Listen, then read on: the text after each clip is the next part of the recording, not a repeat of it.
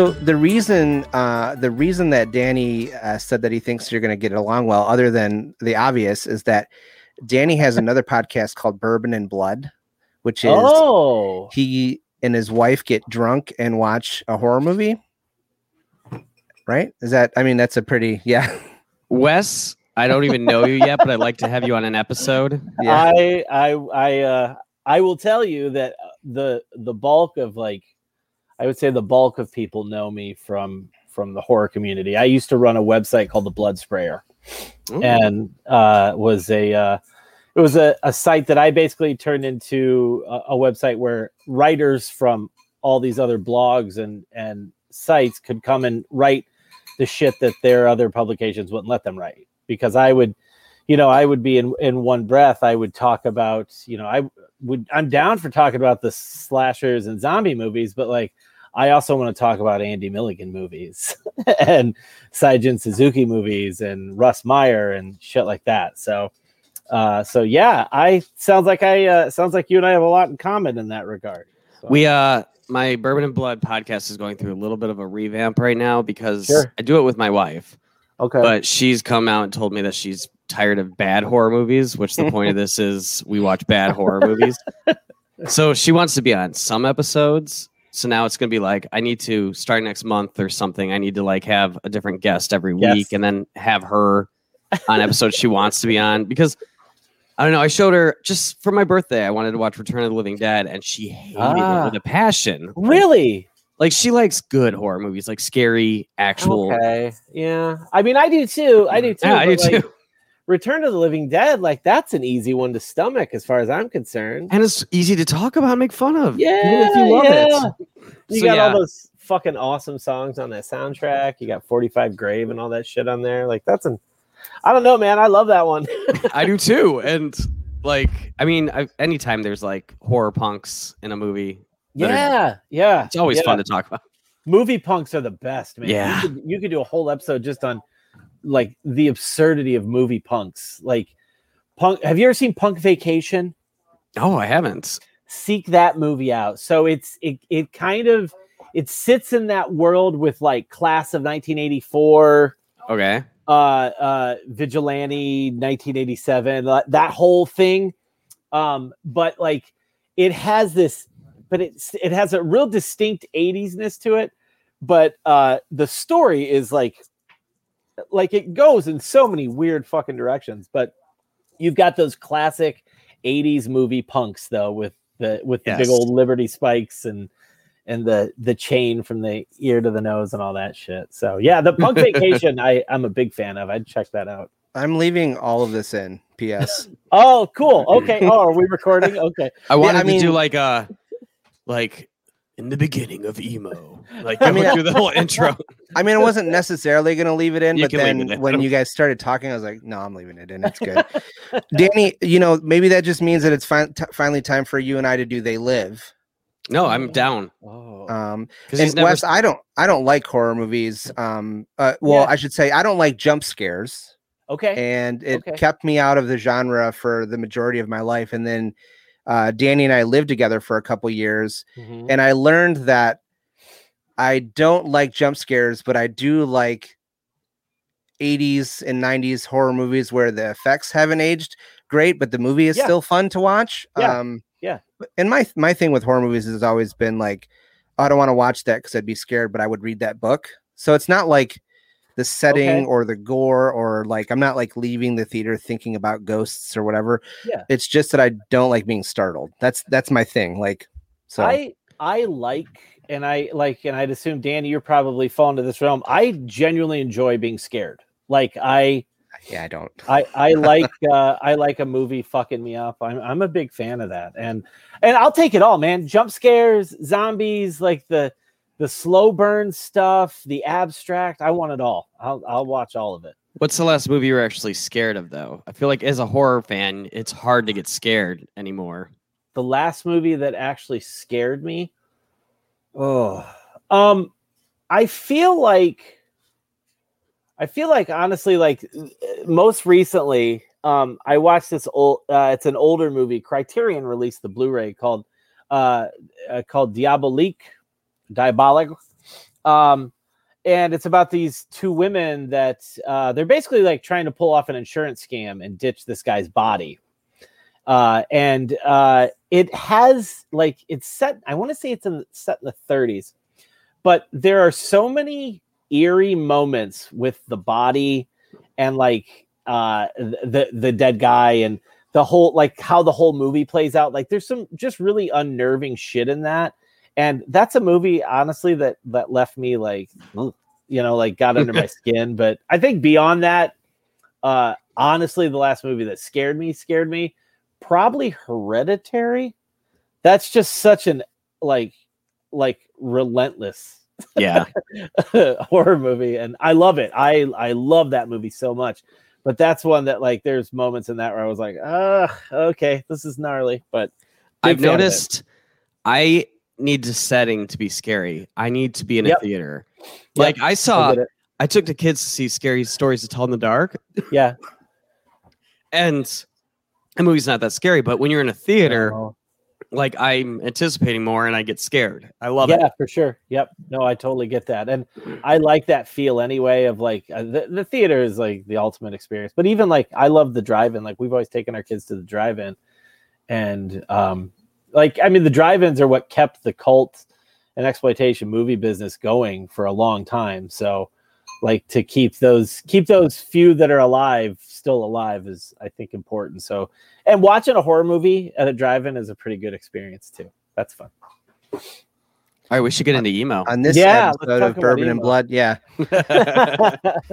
All right, well, yeah, we are here with Wes Allen, Uh, host of Why Did We Ever Meet podcast, uh, filmmaker extraordinaire. I've I said filmmaker because I know I looked at your I M D B just to be sure, mm-hmm. and you've done like a little bit of everything. You've got some producer yeah. credits, you got some acting credits, you, um, and then you know most importantly to my heart, uh, a member of the Marty and Sarah Love Wrestling Buddyverse, and that's actually how uh, Wes and I know each other because. Yeah. You know, Tab makes friends with every person on the internet that they mention on their podcast. And she's like, oh, they they actually live like close to us. And I was like, well, let's be real friends with them. Yeah. And then here we are. So, yeah. um, yeah. And, you know, I've been trying to get him to invite me on his podcast for like a year well, now. So I figured, well, well, if I get him on the music one, no, I'm just giving you a hard time. No, well, I mean, I now that now that we're on the back, like, I think it'll be safer for us to do an episode with you and Tab now. No, I know. Or we could no. actually do it in person. So no, we've we've only all been vaccinated for like a couple weeks. I know. So, yeah. Like, um, but yeah. But so thank, we thank you for having me, guys. I'm yeah. No. Um. I, uh, well, th- this all, so this kind of came, so, okay. Uh, this is episode twenty-two and we are doing, uh, Do You Know Who You Are by Texas Is the Reason. Um, and this kind of came out of, uh, I told Wes maybe a couple months ago, I said, mm-hmm. when you list these old, old man emo bands from the nineties, it just sounds like you're reading off like a food menu. Like I've never heard of any of these bands. Like you could just be bullshitting it for all I know and just saying words. Um, and so then he made me a playlist of like a bunch of different uh, bands. And I thought, well, we need to have him on to talk about like to pick one of these bands and, uh, and talk about it. Um, So that's where we are. And did you did you plan to do this? Did, did was it serendipitous that we are doing this literally days before the twenty-fifth anniversary of the release of this album? I don't. I don't. It wasn't intentional, no. But uh, I like I realized it. I think last week because I was uh, kind of getting my answers around for the the guest mix thing and. Uh, And uh, I I was like, oh, shit. Wait, when did this come out? And I looked. I'm like, oh, my God, we're coming up on twenty-five years, which yeah, makes, Friday. Yeah, which makes me super old. uh, Elder Emo, as I've learned, that we're called on TikTok. Yeah, I just found that out, too, because yeah. on TikTok, I start tagging things Elder Emo as well. I yeah, guess. yeah. But what I did find out also is like, when they're calling themselves Elder Emo and they're, I see the bands that they're, they're referring to. I'm like, oh God, that's like five to seven years after me. Oh no. yeah. TikTok thinks TikTok thinks millennials are old, and I uh, know. They don't even think about Gen Xers. They're just no. not even there. It's your they're talking shit about boomers, they're talking shit about millennials, and they've just kind of they've left you out of the crosshairs. Yeah, so. yeah, and that's I think it's okay because we kind of coast through shit.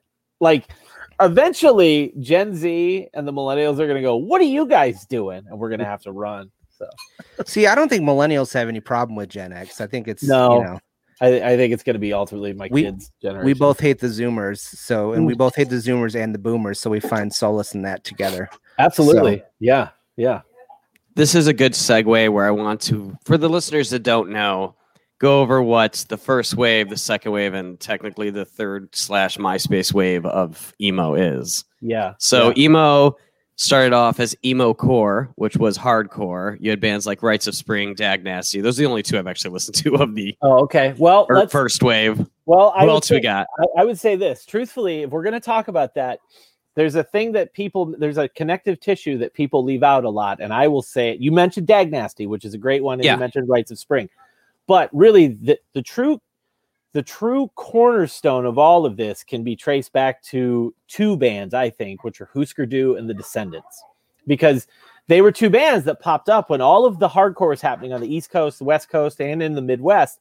So you've got all of that stuff going on in New York and D C. Um, you've got Black Flag and the Adolescents and everything going on in L A. And then the Midwest is where Husker Du pops up, uh, the Necros, which are here in our hood. Um, But what, what happens is Husker Du and the Descendants take this melodic route, and it's a little more express, emotionally expressive music. And I think that set them apart. And I do think that cleared a, bat, a path for Dag Nasty and Rites of Spring and also the other Fugazi connected bands. Rites of Spring always gets mentioned. Embrace was a band Ian did pre Fugazi. Oh, and then and uh, which and that record is fucking incredible. Every oh, yeah. song on it is good, and I will say that those are some of Ian's best lyrics. And then Guy had another band called One Last Wish that um, is pre-Fugazi that that would fit into that as well. I didn't know any pre-Fugazi era stuff, and I I I always considered Descendants. I know differentiating between emo and pop punk. Yeah, sure, sure. Skate punk. I always considered Descendants more on that end, even in the mm-hmm. early stuff. But yeah, and and they definitely are. Same way with Husker Du. Like I, I always tell people, my favorite hardcore album of all time is Metal Circus by Husker Du, because it is a it's a hardcore record. Like there's no there's no ifs, ands, or buts.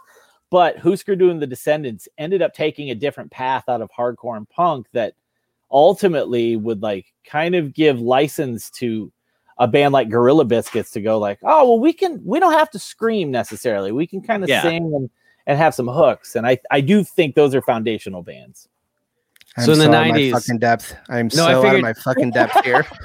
I mean, I only knew a few bands from the first wave, but the second wave, you might know more. Second wave, yeah. you know, mid nineties, early nineties, even too.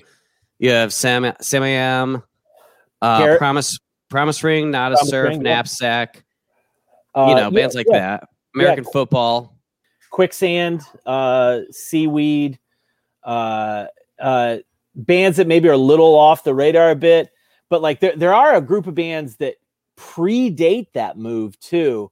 Uh, Game Face, Sense Field, and Far Side are three bands that, um, oddly enough, they're all West Coast bands. I just had Jeff Caudill from Game Face on on Why Did We Ever Meet? Great interview, by the way.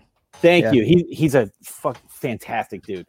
Um, Je- uh, Jeff pointed out the fact that like Far Side, Sense Field, and uh, Game Face all popped up out of this scene where all these hardcore bands and punk bands, because you had like that whole Epitaph Fat Records thing was starting to happen in California. Yeah, you had the hardcore bands popping up like Mouthpiece and all that shit, and you're coming off the back end of like the Black Flag S S T thing.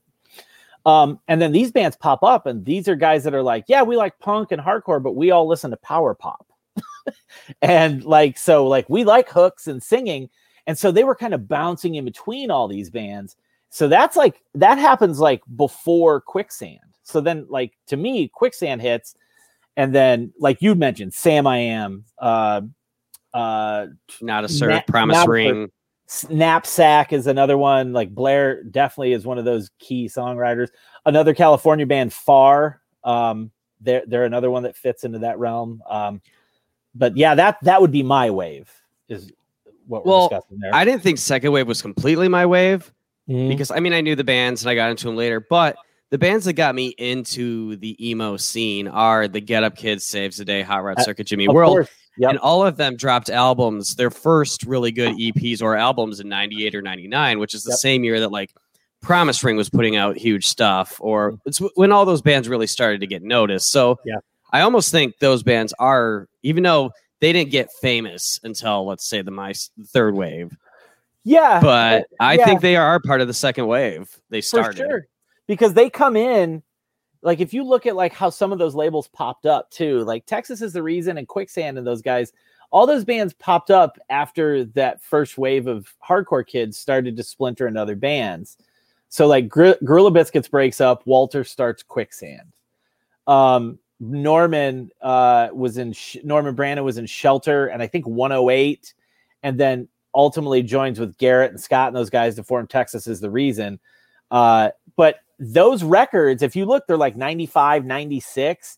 Look at the first Get Up Kids record, the first Jimmy Eat World record.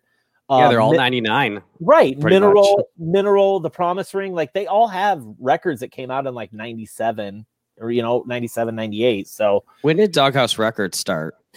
Doghouse is mid nineties, mid early to mid nineties. I couldn't they, tell. I couldn't remember, but I remember a lot of those that band roster was yep. in the genre. Yeah, Chamberlain um, is another band from that that era. Uh, Hot Water Music, uh, you know, who carried on into, you know, the third wave for sure. But Hot Water, uh, Hot Water was a part of that movement as well. So, and then you have your more, of course, well-known third wave, and yep. that's also called the MySpace emo wave. That's interesting. That's it's because it's how all those bands got big is because yeah. there was a digital way for them to get their music out. But you have like Thursday, Brand New, Fall Out Boy, My Chem, everything that Hot Topic made famous. Yeah. That's, that's where I joined the party. Yeah. Yeah. A that lot is of the third do. Wave. Yeah. A lot of people do. And honestly, I mean, I was going to a shitload of shows then. And like my, the band I was in at the time, like we were like that. That's the biggest band I was ever in. And it's because that shit was booming. Like, you know, like it was the right time to be in a post-hardcore band. Um, but, you know, we were coming off of it. Like we wanted to be Texas Is the Reason, Elliot, Samiam. Like those are the bands, Handsome. Those are the bands we wanted to be. Like the bands that are like the second wave, I would say. So I took a poll on Instagram with just eight, nine, ten, eleven of the bands from that era to see who was the most influential. Mm-hmm. Some of them got no, of course. Appleseed yeah. Cast got none. Jets to Brazil got two, which I love Jets to Brazil, so that's sweet. Jawbreaker got five. Okay. Piebald got none, but I feel like Piebald didn't make their own face until two thousands because they did yeah. start in that genre. Their first album was very much... Yeah, yeah.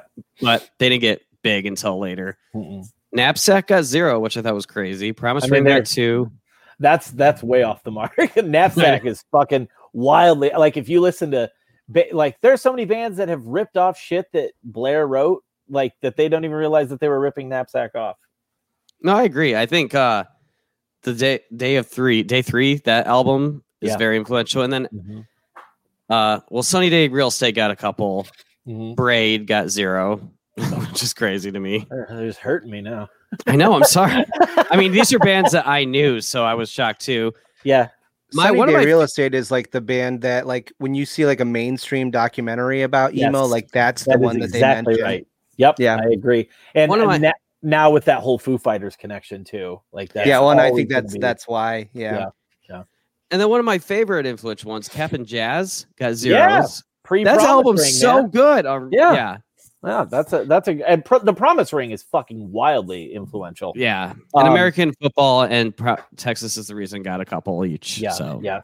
Tex, Texas is a massive Tex, and we'll get into it when we talk about the record. But I watched the influence that Texas had, and like the shit that like they did that like for years after bands would just write songs like that because they heard it on the te- on Do You yeah. Know Who You Are.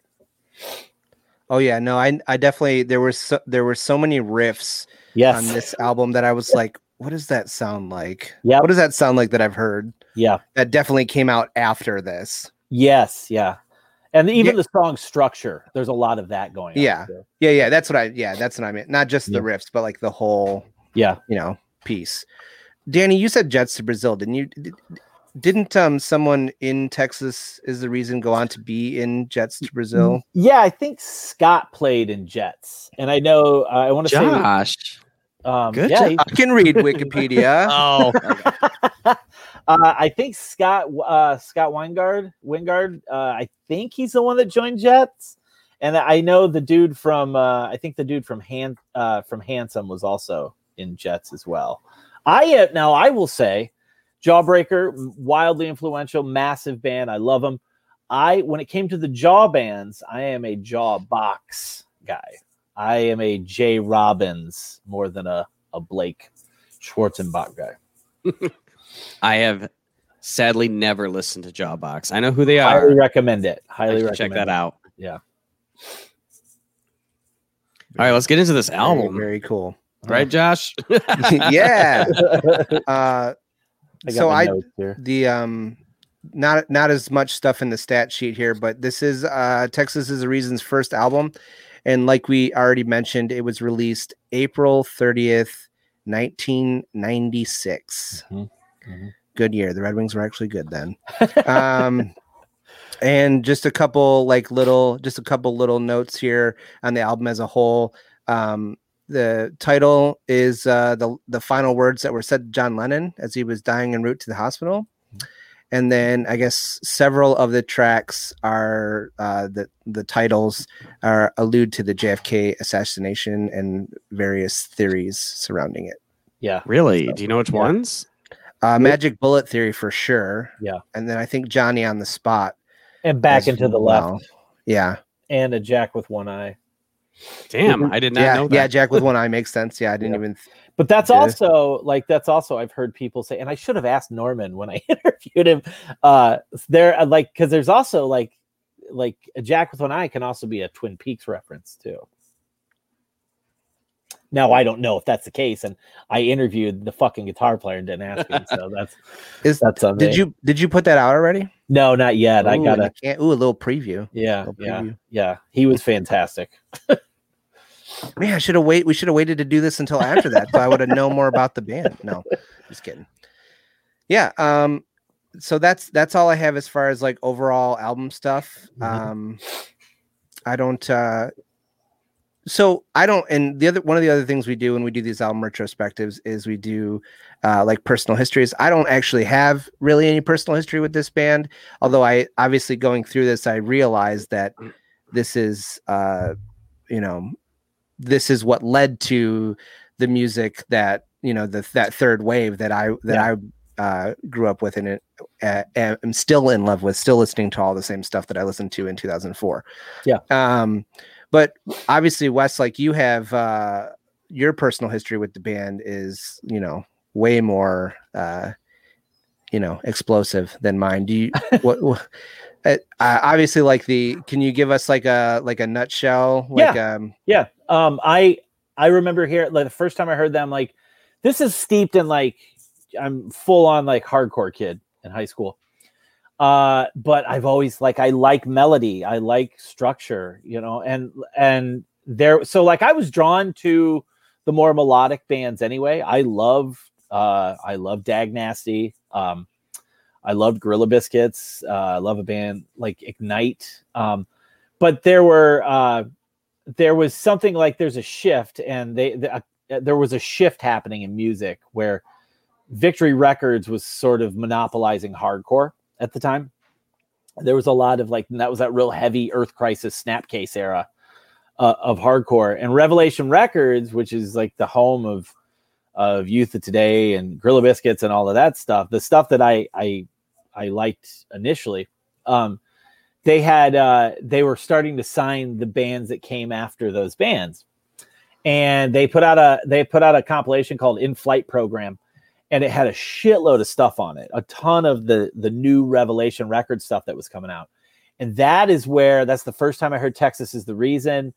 Uh, that's where I got into Far Side. uh, Body Jar. Uh, who else did I get into off of that? Um, Sen- Sense Field, really. Like, that's the first time I really gave them a shot. Um, sp- I think Spark Marker is on there as well. But they were really showcasing this post-hardcore sound. And that's the first time I heard Texas Is the Reason, is when I got that comp. And it was one of those, like, dollar comps that all those indie labels were doing with, like, one hundred tracks on it. And that song, Back and to the Left, I was like, oh, my God. And immediately got the album and was just obsessed with it. Like, it was this huge door opening for me, because I was already listening to Fugazi and all that, and I didn't, emo was not a word. Like, that wasn't, that wasn't anything that was in my vernacular, and didn't know what it was until, you know, like months later when that word is becoming more prominent. But like, it was post-hardcore seemed like the most sensible description. And, but the moment I got that album, I mean, I was listening to it tirelessly, and have been listening to it for for now for you know almost twenty-five years. I still, that is a go-to album for me. Very cool. Um and you know, just uh, a segue off of that, you uh this is actually, this album that we're about to go through is the their most like financially successful um Revelation Records, like it's their highest uh performing album that they've put out. So yeah, uh, this and uh, Gorilla Biscuits Start Today are apparently are their two big, they're big nuts. Um, it's a, and funny, it's it's the only full length they ever they ever released, Texas ever released too. And I I do think it's interesting that like they were instantly becoming this thing where like there were rumors about them like being this wild, like they they were all kids that came out of like the straight edge scene, but they were all like, there was these wild rumors about them like selling their gear for drugs and stuff. Like, just, they became like a rock and roll band, and that wasn't happening that, at that time in hardcore. So they had a mythos to them too that would made them all the more alluring. I thought the the story that I read that I thought was wild was the like they were they were like on the cusp of signing with a major label. And then they go on like a European tour, and they're like, there's infighting. And I couldn't really find out what yeah. like the infighting was about, but then they're like, okay, if this show in Germany is like, is good, we're going to be done. And yes. that, that, that yeah. it was like so good. So they knew that it was over. And it's like, why, why would you stop? Why would you stop if everything, like, it seems like everything is like right there, right? You're about to sign to a major label. Yep. You're, you're yep. touring to hundreds and hundreds of people in Europe. Like, now's the time, but yep. you know, That's and, uh... uh Norman, when that episode comes out, you'll hear it. Like, Norman tells the story about like the major labels. There was essentially, for lack of a better term, it was kind of a bidding war.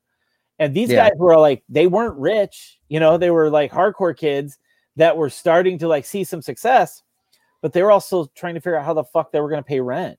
Like, they're living in New York. And yeah, like they were having they were taking meetings with labels because they knew they'd get a meal out of it. Like mm. that that's this That's the sort of dire straits these dudes were in at the time.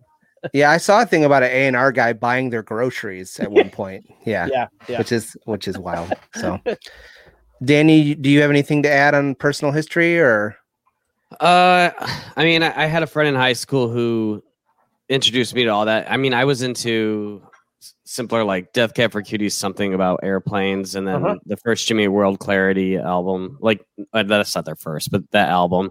Yeah. And then he's like, oh, well, let me make you a mix. And there was a few Texas Is the Reason songs on it. So that was my nice. gateway. I didn't even know about that compilation you were talking about till I listened to this on Spotify and saw it at the bottom is something yeah. you can listen to. Yeah. I love those kind of compilations. That was the best part of like Epitaph, Vagrant, all those yep. bands, they or labels, they were killing it with putting out compilations that were super yeah. cheap, that were just full of bands. Yeah. Like the Punkorama series introduced me to so many. Oh, God. Yeah. I miss Punkorama four was my like I, so like uh, one and two were big, like huge for me. Like one and two, uh, like really, because I think one two is how, like kind of what leads you into Fat Records, really. Like yeah, uh, the second one kind of makes you look at, and then all the Fat Records comps. But like with the emo stuff, Deep Elm was awesome. The Emo Diaries, yeah. those are that's an incredible series of compilations. Uh, Crank. They put out some really good compilations. Uh, that was, that was it, man. I mean, that was that when they were signing new bands, these are how these labels were getting exposures. They're releasing these compilations, and you were going to decide, you know, oh, I got to buy that band's record. Like so many bands record whose records I bought because of the, the Emo Diaries. Yeah. Like and, cross, cross my heart and Star Market. I would, I still love those bands. And were it not for those, I don't know that I would have gotten on that train. I think that's the most nostalgic, sad thing I, I think about with Warped Tour. I remember the first couple of years I went right out yeah. of high school. Yeah. Like I would go tent to tent looking for those compilations. Hell yeah. Like, yeah. Compilations. Then you get so home fun. And you're like, all right, who do I love now? Yep. Yep. That's what it's, that's what they're there for, man. I mean, that in-flight program was a, that, that, that comp is m- massive for me. I just, you know, he, discovering Texas Is the Reason, Sense Field, and Far Side, those three bands alone that I still listen to to this day. And like, I mean, the fact that like that, that little compilation is what got me to those bands. I mean, I, that one's a big deal for me. When you, Danny, when you talk about having a friend in, uh, in high school, making you a, a tape, I just, or making you like a mix, it just makes me think of uh little, uh, you know, t- nineteen, eighteen, nineteen year old me walking into the Adrian Mall Hot Topic going, I like Fall Out Boy. And you'd be like, oh, really? Well, let me show you this other band called Motion City Soundtrack and this other band called, you know, Brand New. And it's, and here, here we are, you know, three million years later. That, oh, that's how, so that's how you guys met? Yeah. Yeah. Yeah. That's really yeah, he's cool. One of my music Sherpas. So, okay. Right on. Cool. I, uh, I, yep. I, I like Motion City Soundtrack. They remind me of the Promise Ring. Yeah, no, I got really like you, you post music in your story and I usually don't know who it is. And then I saw you had Justin one time you had Justin Pierre's yeah. solo stuff in there. And I was like, yes, like I like him. I think he's a good songwriter. He's, he's good. Yeah, Ashley and I ran good. into them at a, at a truck stop off of uh, the turnpike once years ago. And uh, yeah. we, we, I ended up talking to him about movies, I think, for a few minutes. I'm going to try to get him to come on the show, Danny, after we have a couple more, uh, shows in the bag. Sure. I, I have a friend who gets lead singers of bands that he loves on his show all the time, and I've been inspired by him. You know, dude, I've got now that I've got Jeff Caudill and Jonah Matranga, I all it, Bob Mold. That's the third one. I but uh, I mean, I I don't. You can I don't do know. it. I, I mean, you look at what you've already been able uh, to do. I don't know if Bob's as easy to get a hold of as as Jeff and and Jonah. I don't know. Maybe he is. I'm down to do this, but this started off as us just having fun, and that's stressful, but I'm down to have other like if the more famous people we get on here, I don't want to talk about my music taste anymore. I just want to like shyly like blush hey, and hey, re- remember, remember, remember when? Yeah. Hey man, I just I I I yeah, I mean look at how nervous we've been with musicians that we don't uh like haven't loved for twenty years, but yeah, uh, yeah, well, yeah. we would both be shitting our pants if we had Justin Pierre on, but I feel like if it, you know, he, he responds to tweets and Instagram posts. So I'm going to try it one of these days and, you know, maybe twenty more episodes down the line. We'll see. So yeah. yeah. Anyway. Just to give you Wes, a, like, so my embarrassment of interviewing celebrities when I worked in Hot Topic for God, way too many years, like ten years. There was one time that they told us to go get the used from the F Y E in the store. Like they were in the mall because yeah. they were playing a show and Hot Topic was putting it on and we were supposed to interview them in the store. Okay. So I went in and they're looking through C Ds and like my little heart is like, oh my God, this is the perfect time to talk to a musician mm-hmm. about music. And like, and you love the used, like used is yeah. one of your like favorite bands, right? Or especially at that time. Yeah. At that time. Okay. And I choked. I was just like, you guys, you guys nervous for tonight? Like I sounded like I was so, I look back on that day and I cringe every uh, time. Uh, hey man, that was like two thousand five. You got a lot, you got a lot under your belt since then.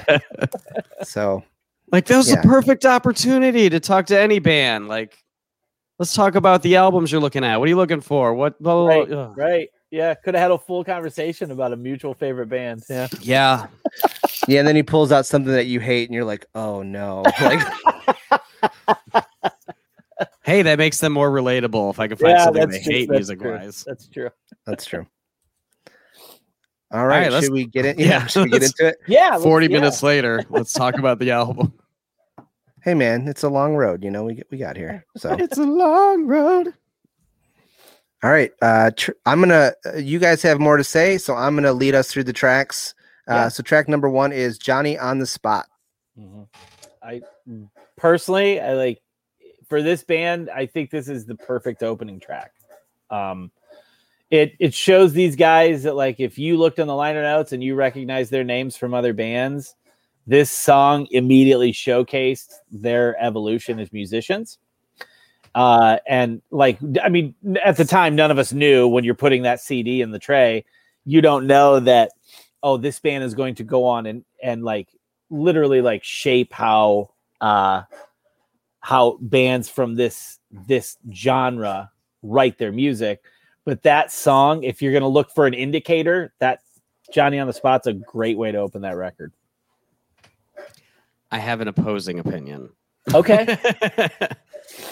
This is going to be kind of a theme the first half of the album. Gotcha. I hate, or okay, I dislike the lyrics on the first half of this whole album. Fair. I feel like it's very okay. repetitive. I feel like his songwriting in the last like four tracks or three tracks. Yeah. Man, he's are, stabbing the knife in his heart. Well, like, I know. On the first track here. I know. But this this song, the lyrics annoyed me. It's not the guitar and the bass. Like, the musically, you see where they're coming from, and this is going to yeah. be it. A great album, yeah. But lyrically, and it, and I know Josh, you said something earlier, but I actually love the way he sings. I just oh, I don't, said that before we started. Oh, yeah, I don't love the lyrics, and I just think they're like it's same verse, same chorus, same verse, same chorus, and it's not even. Yeah.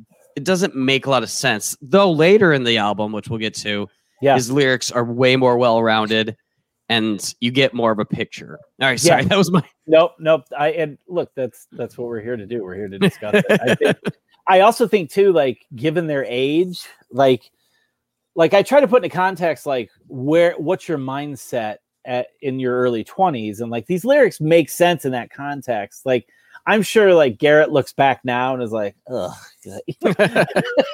But uh, I think the song, the way the song is presented...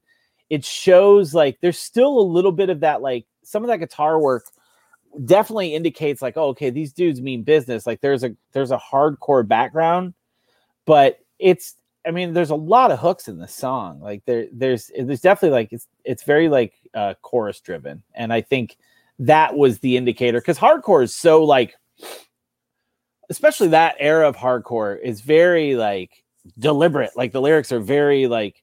Very matter of fact and deliberate. And that's kind of how hardcore is, where this is less deliberate and less. Uh, um, I think the narrative in his lyrics is uh, it, it there. It, it he tried to leave room to interpret things on your own as opposed to like Start Today by Gorilla Biscuits. You know, yeah, I, mean? I yeah. I do see that. And I but like. Hardcore and emo, the best part about those are like the lyrics paint a picture. Yeah, for sure. All of these, like they tell a story or they paint a picture or they express an emotion really well. Yep. Yep. I just didn't feel like this song did anything for me lyrically. Sure. Yeah.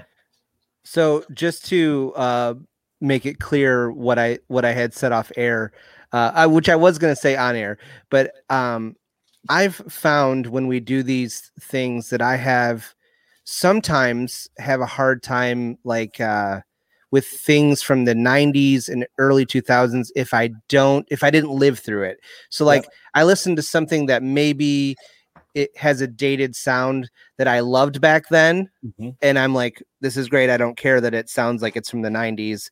But then if I if I didn't already experience it and I'm hearing a nineties thing, then I, I sometimes have a harder time getting into it. And this album I did Like I, the first listen through, I was like, "Oh no, I'm gonna, I'm just gonna be shitting on this the whole time," and and like, and I don't want to do that. But then, like, I listened to it a bunch, and I and like, I really like um, musically. Uh, but the, the but the thing that Danny is referencing is that um, some of the vowels and the word pronunciations when Garrett's singing are very like have a nineties twang to me, and the the, the and the, it's very apparent on this one. It well. The the word in the album that I hear it the most, and maybe it's just because it's the first thing I heard in this song, but anytime he says the word time, time, yep. I'm like, oh, like, I'm not sure how I feel about the, you know, but it, you know, it's, uh, that's just me being like, you know, I don't know. I but that I the first listen I was like time time and I was like, oh no, like what is this nineties vocal? And then but then on subsequent listens I I got past it. But I I I I don't know that there's very many albums that I didn't like judge it real hard the first time I heard it, and then yeah. like w- like I warm I I usually judge things real hard and then warm up to them, even with bands that I love and and uh and are big fans of. So yeah, I, I think with I I think something else too to keep in context is uh if you listen to Garrett, the band he did after, there's a band he did called the New Rising Suns, and it's a very like Britpop influenced thing, hmm. and Garrett definitely has like is tuned into that um Oasis, Stone Roses, yeah, oh yeah, yeah. That, like you can hear that, and when you hear New Rising Suns, you'll go, "Oh, okay, all right."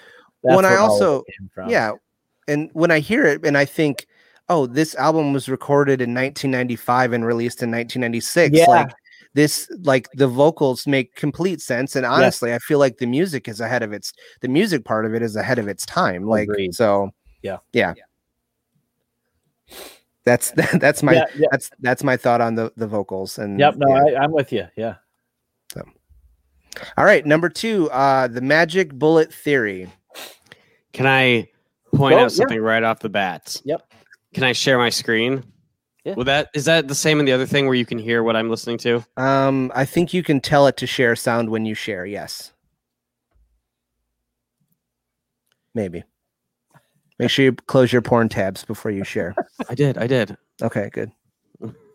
Share audio. All right, you ready? Yeah. So we know this. Oh, I got to put, hold on. Sorry, I got to put it on the screen. There we go. Can you hear it? Sorry. Yep. Great guitar part. They just slowed it down. Yep. Wow. Man, like, don't let I was it go listening to, to this. I was like, how do I know that? Now, what's funny too is now that it's funny you brought that up, because one of the notes, and I've listened to this album a million fucking times, but one note that I wrote down, because sitting down to write notes on this record is a totally different listen, yeah, than you know, than just listening to it to enjoy it. Um, this song has so many elements that would go on to be templates for emo and post-hardcore. And yeah. you that that Taking Back Sunday riff is a great example where like whether it's like some of the structural things they do in this song are things that are staples in that genre. And then you have this where Taking Back Sunday just straight up took the fucking riff. It's just slowed down. It's like the same riff, but just slowed down. I was like, holy shit. Because I've heard this song way before. Yeah, yeah. And I've never put it together until I was listening, because we just did a Taking Back Sunday episode. Oh, so yeah. So it was like sure. fresh in my mind. And I was like, wait a second. That's so funny. God, that's funny. So yeah, my opinion is, again, didn't love the lyrics, but in this song, some of the shit they do with the guitars, I'm like, yeah. this is structure for what's to come for all yep. these other bands. Oh, it's absolutely. a great song. Yeah, and there's that theme. I think that this album thematically co- that comes up a lot, where you hear it and go, "Oh my God, they they're the, they built the framework. Everybody else just got to move their furniture in. These guys built the goddamn house." So I basically just said the same thing. I said that this song sounds like several parts of the song sound very familiar to me. Yeah. Obviously, this big band is a big influence on the scene to come. So yes, yeah, huge, yeah. All right, number three, uh, Nickel Wound. I love, so I know you guys have been, you guys have had some issues with the lyrics. I will say the chorus on this. Danny one, had I, issues with the lyrics. uh, uh, you didn't like the presentation of the word time. Time, yeah. Uh, see, I thought you were going to say again, because he says again. Yeah, yeah, yeah. uh, time was the one that like really stuck in my side though, so. Um, The chorus on this one, that that palm muted riff, and then like the chorus, the uh, can't think of any more to say. Is there anything left for me? Even if I try to understand, it won't ever be the same. Is there anything left for me? Like that is the most early twenties. Like that is every that's everyone in their early twenties. Yeah, that is yeah. the summation of like, what am I doing? Like, am I doing any of this right? Well, what's going to be left when I'm done fucking off? Like, I, I th- that's something I think really th- that that is where you can hear, like, this is, you're writing about what's happening to you right now. That's what I got from, that's what I get from this one. So I know I've given a lot of shit to the lyrics, but one of my earliest memories of this band is I remember singing that chorus. I didn't even remember the song. Yeah. Until I was listening to it, but I remember singing "Is There Anything Left?" Like that whole yeah. Yep. I remember, like, that's a car sing along. That's a yeah. And even that's a the, good chorus. The bridge, the "It's Getting Cold All Over Again," like that thing. That's such a memorable, such a memorable line too. So I love that you guys have b- both said, like, the two other things, because the lyric, I wrote down some lyrics for this one too, and I have okay. that. You'll have to believe in me. You have to hear me when I say, and I'll make I'll make up something that just so you'll just so that you'll believe in me. Yeah, I was like, man, just makes I identify with this, like, being young and, like, trying to, like, figure out a way to not be a poser. Like, yes. like yep. you know, you don't um, you you don't want to, like, you're dealing, like, I feel like your twenties. I explained it to our son once that your twenties are just like, you're broke and there's just this veil of. There a haze of depression that's through the entire decade of your twenties, and I think these lyrics sort of encompass that. Like, I, you know, like you're just trying, you're you're fighting off imposter syndrome everywhere you fucking go. Yeah, you're supposed to be an adult, but you're not really. You don't feel no, like an adult no, at all. No, exactly. I mean, I'm still there now at thirty-five, but I yeah, mean, dude. It was worse when I was in my twenties. forty-one, and I'm still fucking off. That gives all of us hope. Yeah. Oh, I have to say, like, so I'm, I'm firmly, this is totally out of left field, but well, I am, I'm pretty firmly in the, like, I don't want kids camp, but if yeah. there was, if there's anyone I've ever heard make, like, make it like people always try to sell you on, like, having kids is great. But, like, listening to listening to Wes talk about, he's got, he's actually got some cool kids that don't sound like a huge pain in the ass. Um, and I mean, uh, they are, because they're kids. But. Yeah, well, actually, they sound like they're a pain in the ass, but in in in a I guess in a different way than in comedic my, way. Uh, yeah, yeah. Um, I was like, um, like Tab and I listened to your podcast, and we're like, maybe, and then I'm like, no, I still. Don't. I mean, no. Cash is cool, but still, I mean, yeah, you can, he can be cool from a distance, right? Yeah, yeah, yeah. So yeah, they're they're uh, like I, we are parents that if people are like, we don't want to have kids, my wife and I are like, fucking good on you. That's that's the right move. It's not for everybody. I should I should say that Danny's kids are cool too, but I uh, I didn't want to say anything. But yeah, I, I don't I don't hear. I, I can see it in your face. I, I don't hear about them on a podcast every week and hear them making big jokes and stuff like point. I do his kid kids. So, fair enough. Yeah, I didn't want to leave you out. Plus, I didn't want I didn't want Ann to be mad at me later either. So. Track okay. four? Track eight. Don't Boy. Take it from me. Don't. This is my thing. Okay. Uh, there's no way I can talk myself out of this one tonight. The drinking song. Yeah. Yep. Yep. Let's talk uh, about iconic bass lines. Yes. Oh, this bass line you can hear in almost every emo band at one point. The straight up fucking, like, if you were going to lay down, like, if you're writing a book of, like, here's what a bass line sounds like in an emo song. It's the bass line for this track. I feel like every band at that time that started as an emo band was like, all right, if you want to join our band, I need you to play this bass line. Yep. Okay, you're in. All right. As long as you know that, we're good, man. It is the drinking song for sure. Uh, another big chorus. Also, something else. If you listen to the the rounded backup vocals that kind of move in rounds, that's something that would also carry on through emo and post-hardcore. You'd hear a lot of bands, whether it's a band like uh, My Chemical Romance or, you know, Taking or Back Sunday. Taking Back Sunday. They did that a lot. Yep. Uh, those are all those bands did that. They all played that move, and and Texas is kind of the root of it, as far as I'm concerned. Texas is the reason they do it. That's right. I I love this song, so and actually. All right, now that I'm looking at my notes, I think it's just the first two songs I hit the lyrics, because every other one of these, I'm fine with the lyrics. Yeah.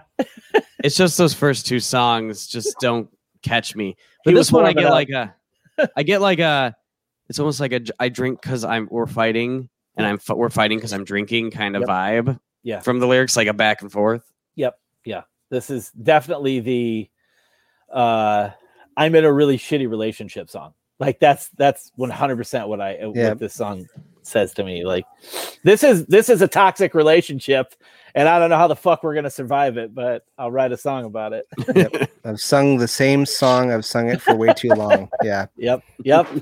Yep. He's pretty much spelling it out for you. Yeah. It's really good though. Oh, great song. Such a good track. Yeah. Very I, good. Yeah. The momentum's really good on this record. I think that's one of the, the key components too, is they know when to, they know when to hammer the riffs. They know when to pull back. Like there's they, the movement on it is really good. Another thing I feel like other bands learned from this song is like Pete Wentz on how to title a song.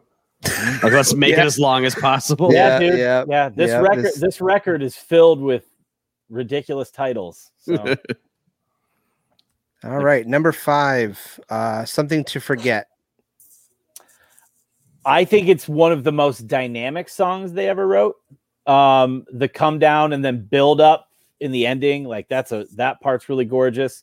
Uh, this song always like this is this is one of my favorite Texas Is the Reason songs. Um, this is one too that has two different versions. There's one on a split seven inch they did with Sam Samael Samael, uh, S A M A E L. Um, but they, this is, this is a song they actually had two different versions of, but I love, I love how this song showcases so many dynamic aspects to what their, what their songwriting was about.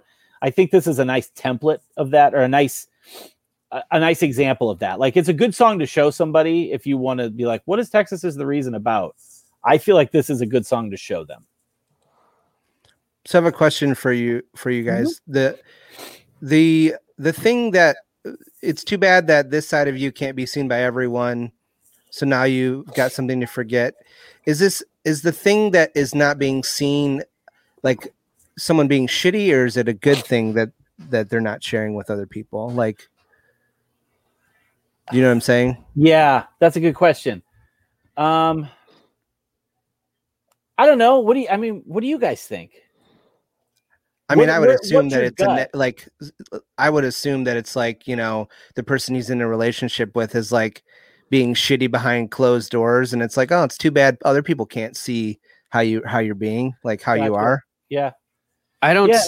have but the don't lyrics know. up in front of me, but I thought the rest of the lyrics were pretty like nice, like yeah. uplifting towards the other person. So that's why I was taking it the other way. I always, even took though it it's sung too. I, I always took it as the, the, uh, Uh, in a uh, similar to uh, the song "Sunshine" by Samiam. I always saw it as similar to that of like they don't see they don't see they're missing out on some of the best parts of you. I can see why Josh gets that confused though, because or is asking about it because it, it's sung with a tone where it's almost like, yeah, you're shitty. I wish people saw that side yep. of you. Yeah, but yeah. the rest of the lyrics do not give that tone at all. No. So no, but like you said though, like if, with if you listen to if you listen to the, the music, like it would lead you to believe like there is a, there's a, a, like some melancholy to it that would lead you to go like, oh, is this is this another bad relationship song? What would you uh, would you introduce someone to version one or two first? I haven't heard version one. I I would say I would say this version. Um, okay. The other version is more, uh, uh, there's less heft to it. There's, it doesn't, it, it doesn't, it's not as bold sounding as this version. Cause it's on like the deluxe release has both yeah. versions of it. So, and then I know I talked about how the bass line in the last, I'm a bass player, so I noticed okay, this stuff, okay. but the bass line in the last one is iconic because every other band somehow incorporated it into their music. But yep. I think this is the best bass line on the album. The one in this song. Sure. Just like, yeah. Yeah. It's real good. Solid yeah. rhythm. The rhythm section is really good. Like those guys were, those guys, those guys carried the song, all of this music very nicely. And they did it in a way where it's not generic. Like it's, it's, they're not falling into like punk and their punk and hardcore tropes. But they're also like they're not straying out in there doing like weird math rock shit. It's pretty straightforward, but also like they, they, uh, the rhythm section makes these songs palatable to people that aren't, maybe they wouldn't typically listen to this type of music.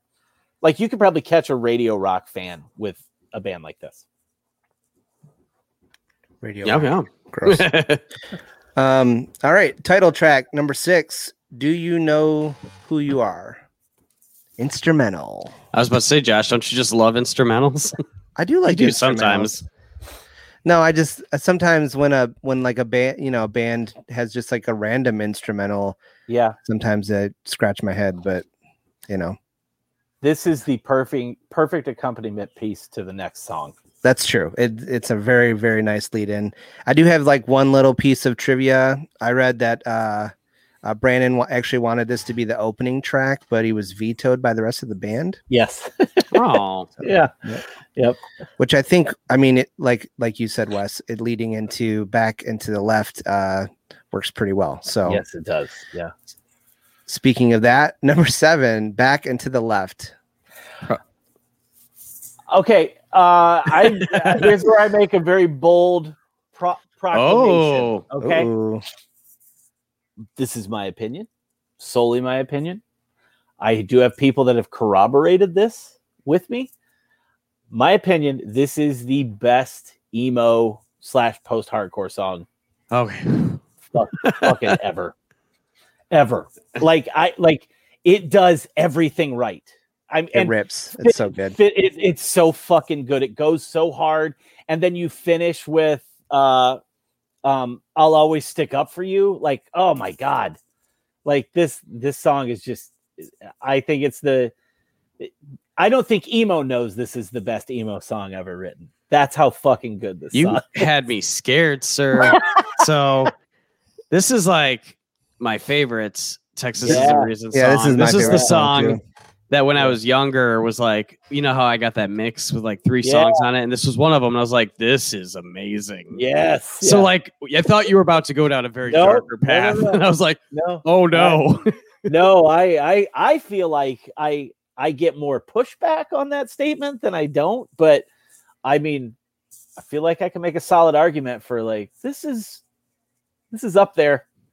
I mean, this, I'll say it's up there. I'll say it's, if you had a, let's say top ten yeah, of yeah. actual emo songs, not of this generation, especially. Yep, it's yeah. definitely in that top ten. Yes. It's a, uh, it, uh, I, I mean, just the lyrics. And the thing is, the song is about, the song is about struggling the, like that whole thing where the labels are bidding on, on this band. And these guys are trying to figure out how to live in fucking New York. This song is about like, how, how are we going to pay our fucking bills? How yeah. are we going to get through this? And I love the urgency and the earnestness of like, we are young dudes playing. Basically, we're punk, we're punk rock kids who are trying to make a career of this shit, and we got to figure out how we're going to pay our rent. Like I, I, that that encapsulates everyone's experience in their twenties pretty succinctly, I think. And also instrumentally, I feel like it's one of the one songs definitely on this album that's you get that hardcore vibe from. Yes, you do. It's not yeah. a hardcore song, no. but it's like the the style and the guitars. You're like, yep. okay, I can see some definite hardcore influences Spe- in this, yes. or especially the way it opens. Yes. Yeah. Yeah. With the ringing out. The yeah. Yeah. Fucking it just awesome. Has so much energy right off the get go. So good. It's such a good song, man. I'm. Whew, I really thought I'm, we were going to have to yeah. debate. I'm in full agreement here. Yeah. No, I, I think universally, like this is a song that, like, my like my brother's much more of a hardcore guy than I am. Like, still to this day, like he's, you know, he's like this high school principal at a STEM academy, and he's fucking, you know, covered in tattoos, and and you know he has like Bad Brains and H two O shit and Madball up all over his office. Like he's a hardcore kid. And or, or hardcore man, I should say. Um, and uh, and uh, this is one of those songs for him, and like guys like him that are like, that song goes so hard, it's so good. It's back into the left is is it, it passes with hardcore. Not to derail here, I just wanted to bring up the fact you brought up those three bands because someone's brought it up to me before. I love H two O. Mm-hmm. I hate Madball. I can't get into Madball. Oh, I get it. I don't understand it. I like, and my brother's probably like he could explain it better because he's way into like. What was the other band? Uh, like Madball, H two O, uh, Bad Brains. You know, obviously. Oh yeah, Bad Brains. Um, but like he's like, and he likes this new generation, uh, like Drain and bands like that. Like he's. Uh, I don't know. uh, they're they're all like like Revelation has another another like wave of these bands that are coming in, and um, but yeah, he likes all that Agnostic Front, Madball, all that shit. Like I can't hang with it; it doesn't do anything for me. But you know, go get it, I guess. I mean, I know a lot of it's about family because that's what I get from H two O. It's like, oh, brotherhood. We're all yep. friends. We're all yep. family. You choose your family. Yeah, and well, I, I like, enjoy. I like H two O. I I like yeah. Kobe. I think he's a good dude. Yes. All right. Sorry. Back to this album. No, you're good. You're good. Number eight, The Day's Refrain. All right. So here's where we get into the emo portion of, of Texas is the Reason is track eight and track nine, at least for me. I think this is, this is where these are the songs. There's movements in these last two tracks that showcase what would be things that bands like Mineral would, would go after. Um, The Get Up Kids did some of the shit, uh, early Appleseed casts. Um, and I like, I don't know if their fans would realize this, but some of this, some of those like come down parts, American football, I'm sure those dudes were listening to this record. I'm sure that they were, there was, that's a reference point for them. Um, I love this song. I think it's really good. Uh, I think it's, uh, I think this is another example of like, this is a how-to emo song. Yep. It's got all of the dynamics that we expect in emo and post-hardcore. That's, you know, soft and, you know, quiet then loud, quiet then loud, that sort of thing. The riff is so familiar. I mean, I could say that about like eight of eight of the nine songs on the album, but yeah. yeah. Um, I was hoping Danny was going to have more of those. Like it sounds just like this in his back pocket. Sorry, but I should have. No, no, no. I'm I'm glad you had just one. That one was really. Like, oh well, it's the identical riff. Yeah. yeah. yeah. This Ooh. might be me projecting. Okay. But I feel like this. Like, did someone not have a good relationship with their dad? And yeah, that's yeah. I feel that. You mean yeah. when he's singing, I guess you never tried. I guess you never tried hard enough. You project that to be about a father figure, Joshua. no, what, what would ever make you think that? I don't know. It's just you know. So this this track, A Jack and One Eye with One Eye and Back to the Left, Back into the Left, are the three tracks I had on that mix I was made. Oh, so the last three songs. Yeah, and these okay. are the songs I knew like. Yeah. A lot. Yeah. So yeah. actually, the first half of this album, I didn't know at all. Like, I think I've listened to it maybe once in the past, Wild. but these three songs I've known forever. So I have less to say about these because I'm just like, oh, memories. This is just wonderful. yeah, you're just you're just walking down memory lane with this. Yeah, yeah. I uh, I it uh, The Day's Refrain is very much a hey emo kids, if you want to know how to make your record. This song will tell you how to make your record.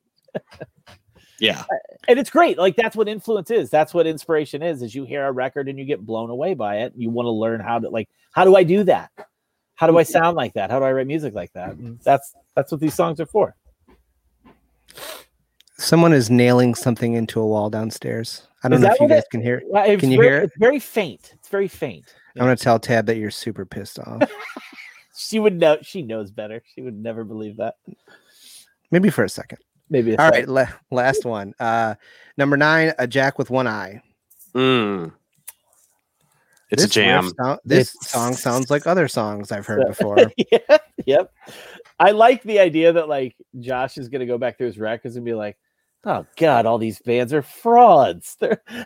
no, I know how it works. No, I, no, it just, honestly, I think that was the thing that helped me build appreciation for this as I was yeah. listening to it subsequent times. Cause I was like, oh man, like they just like laid the groundwork. Yeah. So it's kind of cool. I mean, like, I think that's a cool aspect of this band is they, they wrote the book for you and you could, you know, and you can learn from it and, and, you know, make your own thing of it. And I, I think that's what makes them th- this album so great. This song is, if, if you were, if this is the last song that you would ever hear, or that is, like, ultimately, like, this is the last song on the only full length album they'd ever release. And uh, if that's the case, this is a great way to go out. This is, a, this is a great way to leave the building is, is on this song. It's got that incredible build. And then that really beautiful come down at the end. I have one major thing to say about this song. Yeah. You always say it's about, you, you think this references some other band, Josh. Well, this I mean, song, yeah, I think...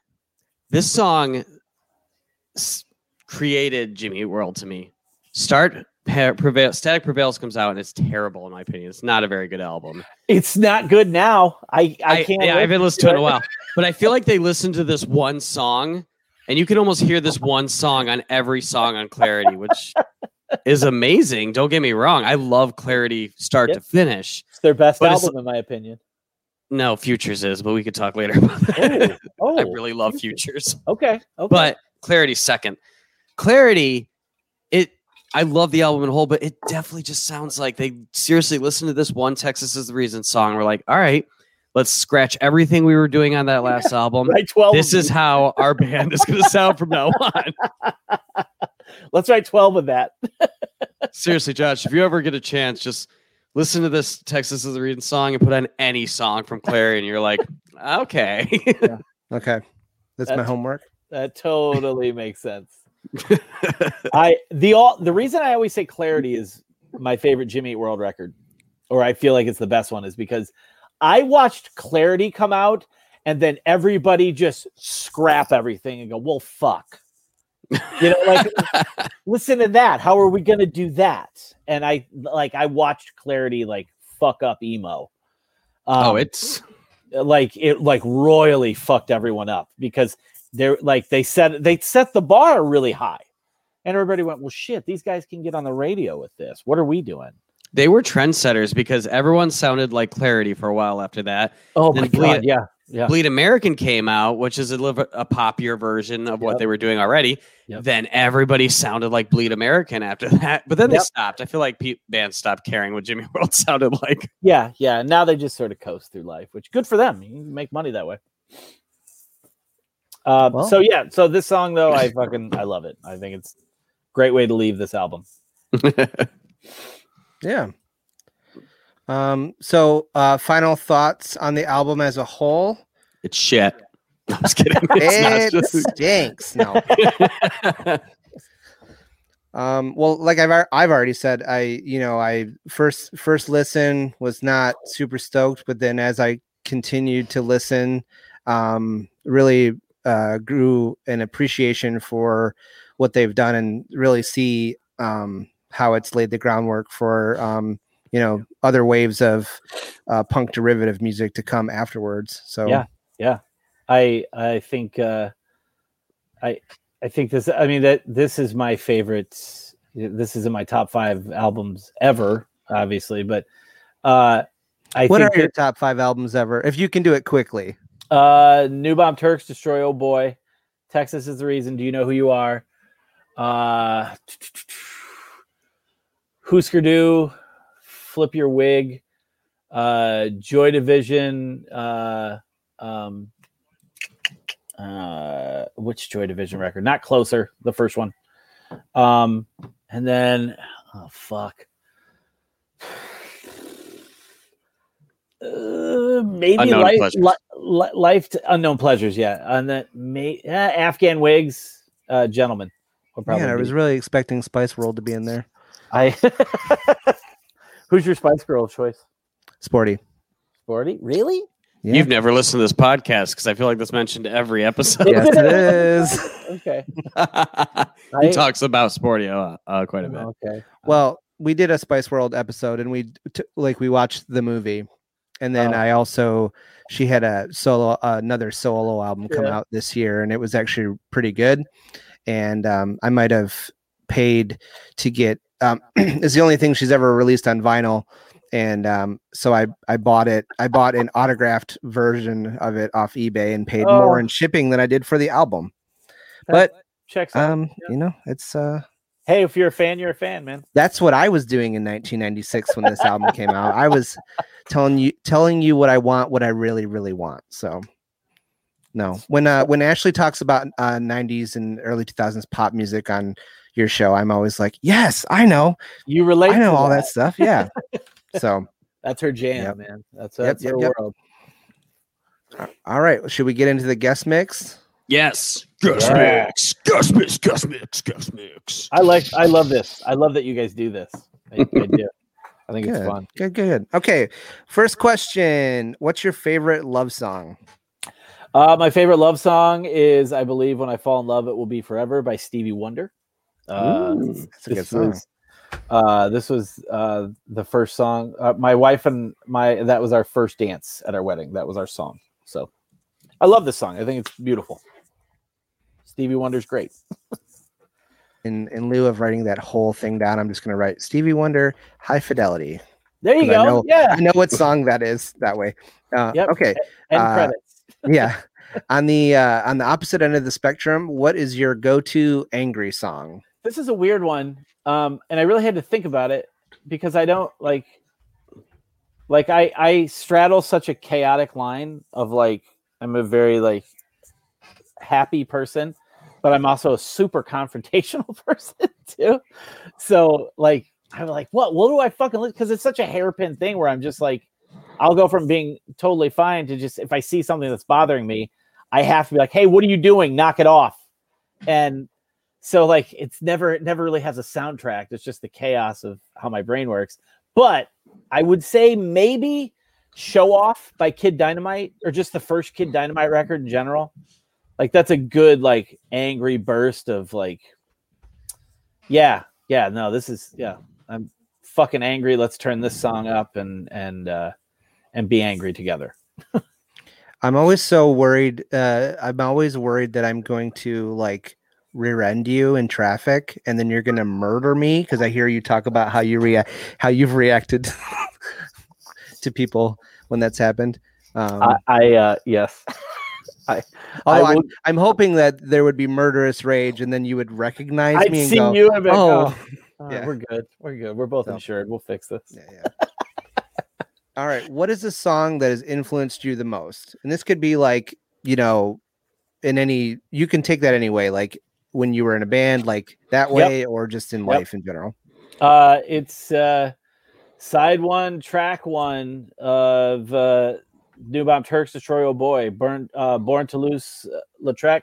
Uh, that song, the first time I heard that record, that totally changed how I saw punk rock, um, and uh, has kind of that that that and Texas Is the Reason. These, those are the two bands that have, have had the most profound effect on me as a person. Um, but that song, hearing that and just having my, like being this young punk rock kid who thought like, well, I have to listen to this and I have to listen to this because that's the job. You got to listen to Black Flag. You got to listen to The Descendants. You got to listen to Minor Threat.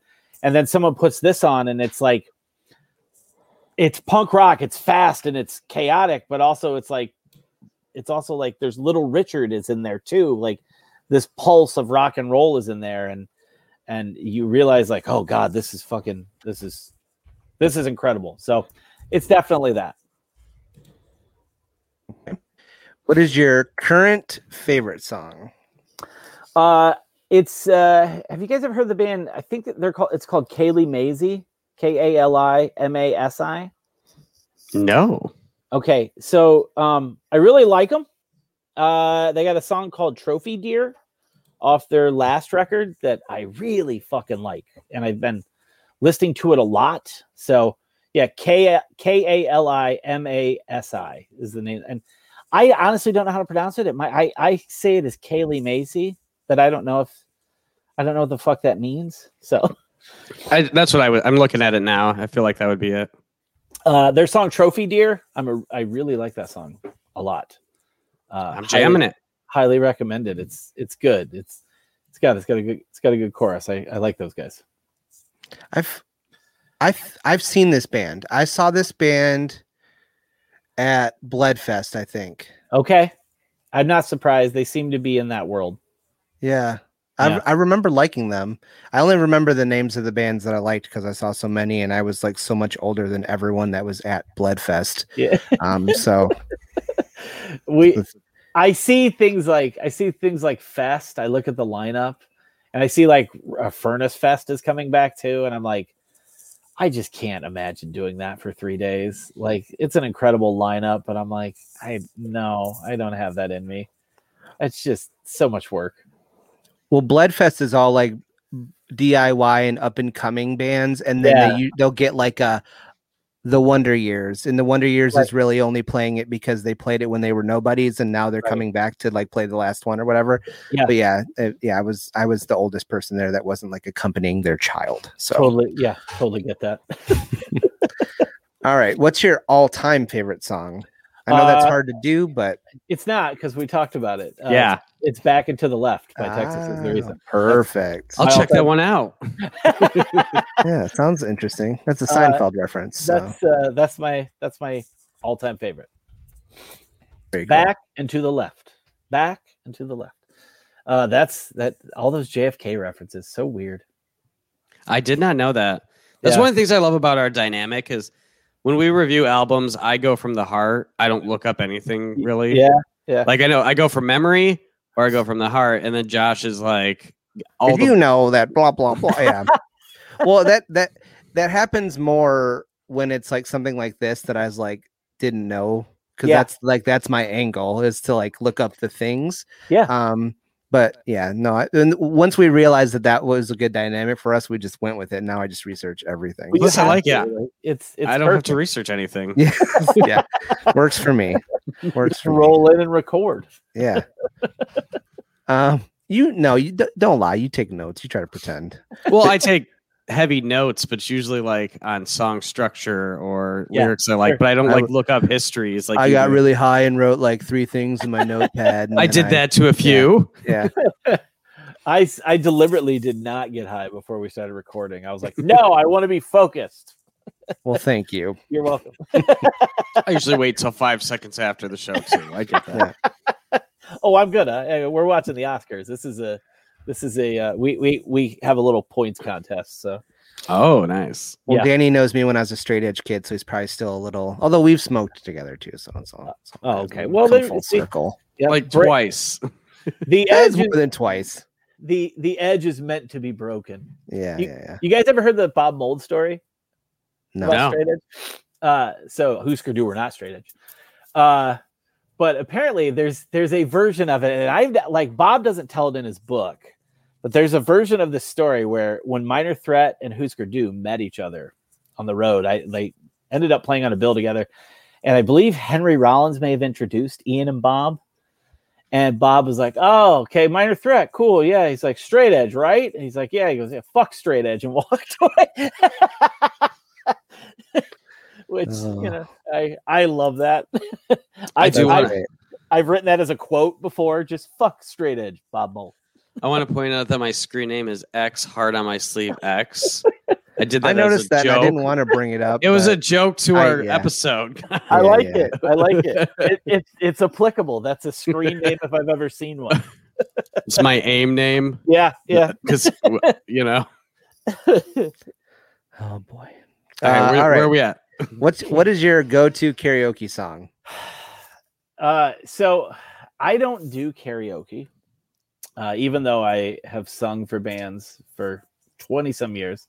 Uh, my argument used to be like I get fucking paid to sing my own songs, uh, but I don't find myself in a situation where I do karaoke. But a few times I have been in in those situations, and it's been around like other bands, like an event where there's a bunch of bands partying. And uh, my go-to was always If You Want Blood by A C D C, because the band that I was in during uh, the height of uh, our, I was in a band called The Breakup, and we were like, we were like every, we're, we're all your favorite band's favorite band. Like, but you know, the record labels were like, mm, no. Um, but we covered that for an A C D C tribute show. And that became a thing that people like, that's, the first thing that uh, put us on the map in Toledo, oddly enough, was we were a new band and we covered If You Want Blood by A C D C at this tribute night at the Bottle Rocket. And then from there, it was like, that's what everybody knew us as. It was like, oh, that's that. They, those those are those kids that covered If You Want Blood. And uh, and that sort of got put got our foot in the door to to get in with certain promoters in the area. And so at least we had places to play locally. So that's one I can do. Uh, I, I do that at karaoke. Nice. One time, Danny and I did, um, we did, uh, what's the, oh, now I can't think of the name of the song. Uh, Nine Inch Nails song. Don't Hurt? Hurt? No, no, not Hurt. Closer? Closer, yes. And I remember being hungover in McDonald's the next morning, and some person from the bar being like, "Hey, who saw you?" I was like, "Oh no, don't follow me out of the bar!" Like, I don't need people to know that I did that. I like that. We did great. I don't know what you're it, talking it's about. It's your legacy, dude. I, I remember that, and I remember you and I doing uh, "My Friends Over You" by New Found Glory, and then also being too drunk and doing "Dance Dance" by Fall Out Boy, and us both overestimating how high Patrick sings that song. Yeah. And it was real. It was it was a bad time. Anyway, um, okay. What song wants you, what bleh, what song makes you want to get up and dance? This is a weird one because I don't like. I had to really sit and think, and I was like, "Fuck, I don't know. I don't know." Like I'll hear something, and like there are certain songs that like if you hear it, you're like, "Oh shit, okay." But I like it doesn't. I'm it doesn't necessarily like mean I'm inclined to dance. Um, so. I started breaking it down, and I thought if there ever was one that would make me want to get up and dance, it's probably a song like "Let's Go Crazy" by Prince. Nice. Yeah, I'm here for that. I think we should change the way we word that question to like, if you're in a checkout line in the grocery store and this song comes on, what's going to make you not stand still? Right. I don't right. know. Are you going to bob your head? Are you going to, yeah, yeah, yeah. Because yeah, like people that. might not get up and dance, but if you know, if "Let's Go Crazy" by Prince is on and you're standing in line at Meijer, you're going to be like, "Yep, all right, yep, yep, all right." Prince comes on, you've got, it's got your attention, right? So, yeah. Oh yeah. No, let's go. uh, all right. What's the most unexpected song on your playlist? And so I have a little uh, thing that I say every time on this. Yeah, one. Go ahead. Um, so this. Uh, in an alternate universe, you know, this would be like your guilty pleasure, but no beside thing. Ourselves, we don't believe in guilty pleasures. We no believe you thing. Listen to whatever fucking music you want to, and that's what you listen to, and that's what you like, uh, unless it's Nickelback, um, but or, or Imagine Dragons. But you know, otherwise, it's it's okay. So unless yeah. that unless you like those bands, and then that's totally fine too. And I'm I don't just like being they keep dick. adding bands. So you're well, slowly I've, I've making heard that Imagine Dragons. She is whittling the opportunity I've, out for I've people. I've heard that Imagine Dragons is the new Nickelback, like the new most hated band. Well, so like if you just universally hate that shit, though, it makes life a lot easier. Like, or not even hate that shit. I just go like, that's not for me. I don't listen to that shit. Yeah, you know what I mean. Oh, I don't really like, care. I, yeah, yeah, but like that, I think that's where like that whole guilty pleasures thing, uh, where. Like people are like, like to me, a guilty pleasure is like, oh, I like this shitty candy bar, you know, like that's a guilty pleasure. Yeah. Music and movies, like it's all subjective, you know. So I like that. I like that you guys don't have guilty pleasure. Um. So I listen to uh, most of what I listen to is like punk rock, post-hardcore, post-punk, power pop in that realm, right? Uh. I also really like pop music, particularly modern pop music, and I also like uh, I also like modern hip hop, specifically like these young guys. I know everyone's like, "Oh, mom, this," that, you know, they all bitch about it. I fucking love these kids. Like, I their songs are all like a minute and ten seconds long. It's it's like it, it, it's so like it it's all over the place. It's chaotic. And I fucking love that. I like all these long, these young dudes. I like, uh, I mean, DaBaby's really big, but like guys like Lil Durk, I think he's great. I like, I like all those Griselda guys. I love all these young rappers because they're like punk, they're punk rock kids. They're, they're, they're chaotic and young and they're impulsive. And I, I'm fucking into that. So I don't know. I like that shit. Uh, But I guess the one track I picked, and I know this because like uh, my my daughter tends to get annoyed by this song. It's a song called it's a song called uh, Whoopty by C J. Uh, if you've not heard it, I mean, go ahead and look it up. His his name is literally C J, and the song is Whoopty, W H O O P T Y. And if you heard that, you would go, "Yeah, I don't know why you listen to that." But I'm I'm telling you, it's a it's a good fucking song. It's got a good hook. I I really like it. Yeah, I I think um, just seeing the album art, I'm thinking that it, this this qualifies. Yeah, yeah, it's because I could have said like Peaches by Justin Bieber, but that's not that fucking hard to believe. Like something, oh god, a song that you know is universally beloved. Like yes, of course, lots of people like it. It's you say Peaches. Is that the song that that? I mean, I mean, that's... I'm not against Justin Timber or Justin Bieber. He's written many great songs. That yeah. song was terrible. I love it. I love it. I oh no, it. I like that. I like that chorus. I do. I also like. I hated Bubblegum, but then like it grew on me. I was like, fuck, that is good. That is a good fucking song. Well, lot- Danny and I both loved um, Anyone off that yeah. album. Like we've yeah. been singing the praises of that, even after we heard that he stole it from from uh, Toto. So man, that's fine. Like what what are they doing? You know? Yeah. Uh, living off of Africa royalties. Let's hey man, take your checks and shut up. Weezer Weezer's got you covered. They'll make sure you get paid. Let let the Biebs rip you off. I I like, uh, but yeah, I like a lot of that rap. This current rap a lot. I want to say, listening to Whoopty just now, yeah, I like the beats, but also it's got like a pheromone almost like, or yeah, like, yeah, yeah. And, and the way he, the way he phrases shit, I love it. I don't know. You know, the I'll funny hope. thing about that though is that um, I watched this video by the Punk Rock N B A, and he pointed out that like that's the SoundCloud rap, like that that whole like movement. If you really look at it, like that's where that grew out of. That's like this this era's version of emo, for sure. Like, li- yeah. like lyrically and yep. like yep. thematically, um, and look it's just Juice, that they're doing it without a band. You yeah, know? Juice world. So, Juice yeah. world is a prime example of that.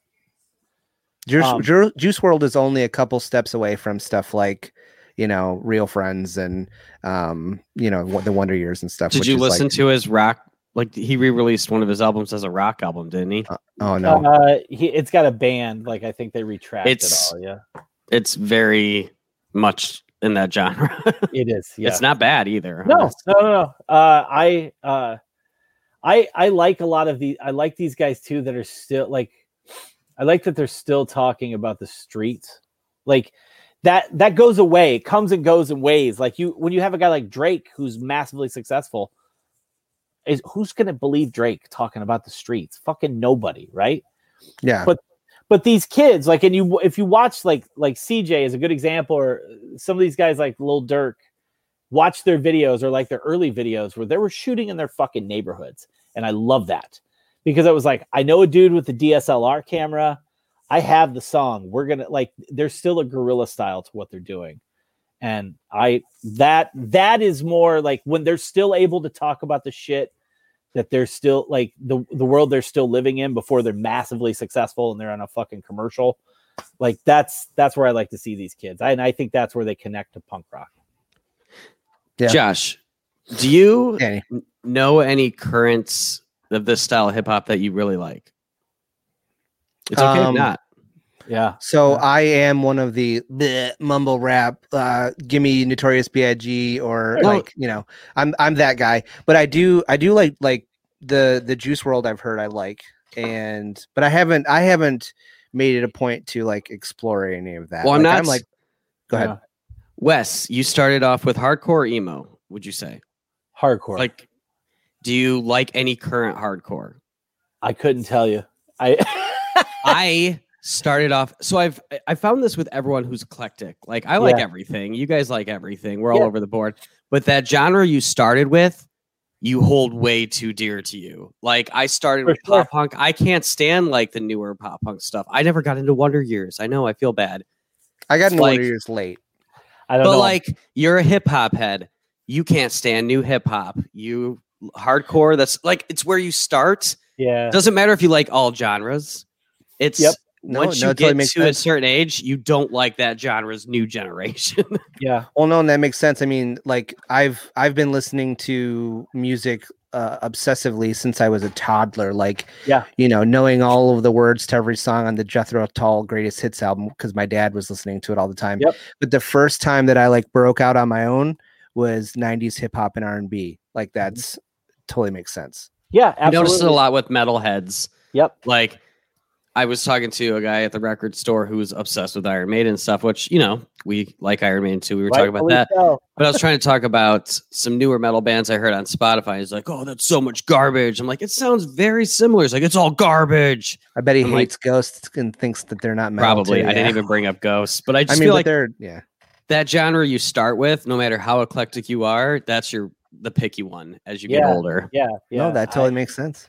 I uh, I would say like like using that as an example, like with hardcore, uh, the last era of bands I listened to was like By the Grace of God, uh, Gray Area, Reach the Sky, uh, that era of like that those like Victory Records, like those were the like I couldn't do the Earth Crisis shit all that anymore, um, may, like. I think Kid Dynamite's second record came out after all that stuff, but that's kind of where it all ends for me. Like that's like, I, then it's gone. Like I don't, I don't listen to any of it. I couldn't tell you first thing about any of the new bands. I think the closest I came is like, my brother will send me shit on occasion. That's like, if it's kind of singy and melodic or has like that Discord record sound, he'll send it to me. So I'll hear a band like Praise. I thought they were really fucking good. Uh, but I, I don't know any I don't know any of the new shit. Couldn't tell you first thing about it. Yeah, cool. Oh, let's oh, get yeah, back to this guest mix. I'm sorry. We have one more question. Yeah. Um, no, I'm glad that you're derailing us too sometimes because I feel like it's just me, and so that way I don't have to feel bad that we're running long. Uh, what's okay? So last question is, what is your perfect concert lineup? So this is like three to five musicians or bands, artists, living or dead, any era. So like if you wanted to, if you wanted like the opener to be Van Halen with David Lee Roth, and yep. then the closer to be Van Haven, Van Hagar. Like you can do that, like whatever, whatever way you want to make it work. No, no, Gary Cherone. That seems unfair. Well, I mean, if you want, but who wants that? uh, I, uh, I, but this is easy for me because it's the five bands that I can say I never saw. Perfect. So I think it's see Husker Du. So that's that's a that would be number one. Fugazi, I never saw Fugazi. Uh, Texas Is the Reason, I never saw him. You never saw them? No, nope. nope. nope. Um, Saying it like I have. Yeah. Uh, Lifetime, uh, didn't get to see them. Jersey's Best Dancers is one of my favorite hardcore records ever. And the band Seaweed. Those are five bands I never got to see. I fucking wish I could. Uh, so that was... That that was easy. Like there are so many bands that I've seen, I've you know seen or played with, but those are the ones that I'm like, God, I'll never get a shot to see them, and they're like such huge parts of my life. Well, you know, Texas Is the Reason's coming up on their twenty-fifth anniversary. They've done a yeah. couple, couple done, done a couple reunion shows before. They have, you know, they have. You know, if there's ever a reason, I suppose that's the uh, that's the reason to do it, right? twenty-five years. Yeah, I'm feeling it. That's gonna happen. We'll go. We'll all go. Yeah, yeah. No, we're just gonna stand out in the crowd, going, you know, um, back it to the left. I'm sure they'll get around to it. Yeah, yeah. All right, um, Danny, do we have time to do weekly rewind, or do you want to? I know I know that you're probably also going to having some sort of Oscars watch party as well. I am not. I was just Re- actually oh. trying to look up. Uh, I swore I saw Lifetime at some point in my life, and I thought it was at Riot Fest. And uh, they did play. When they got back together and released that album in two thousand seven, they may have done some reunion shows after that, too. Yeah. Yeah. I don't remember. I remember like, oh, I have to go see this band for a minute because it's some band I should actually know I've seen. Yeah, but I don't yeah. remember anything about the show. I just feel like I walked up to the Lifetime stage at Riot Fest. and then saw a couple songs and left. But oh, not that that makes you feel better, because you that wanted hurts. to see them really bad. Oh, it hurts. Oh, I'm so sorry. All right. Weekly Rewind. um, uh, um, you got one? You got any, Josh? I have a, I have a ton. Oh, so really? Wes, I didn't prep you for this. We do, we do like uh stuff that came out recent, like this week. That yeah, I've uh, heard you guys do this on here. Yeah. Oh, but he didn't know Sporty Spice was my favorite. I didn't know Sporty Spice, but I remember this part. This is some bullshit. No, yeah.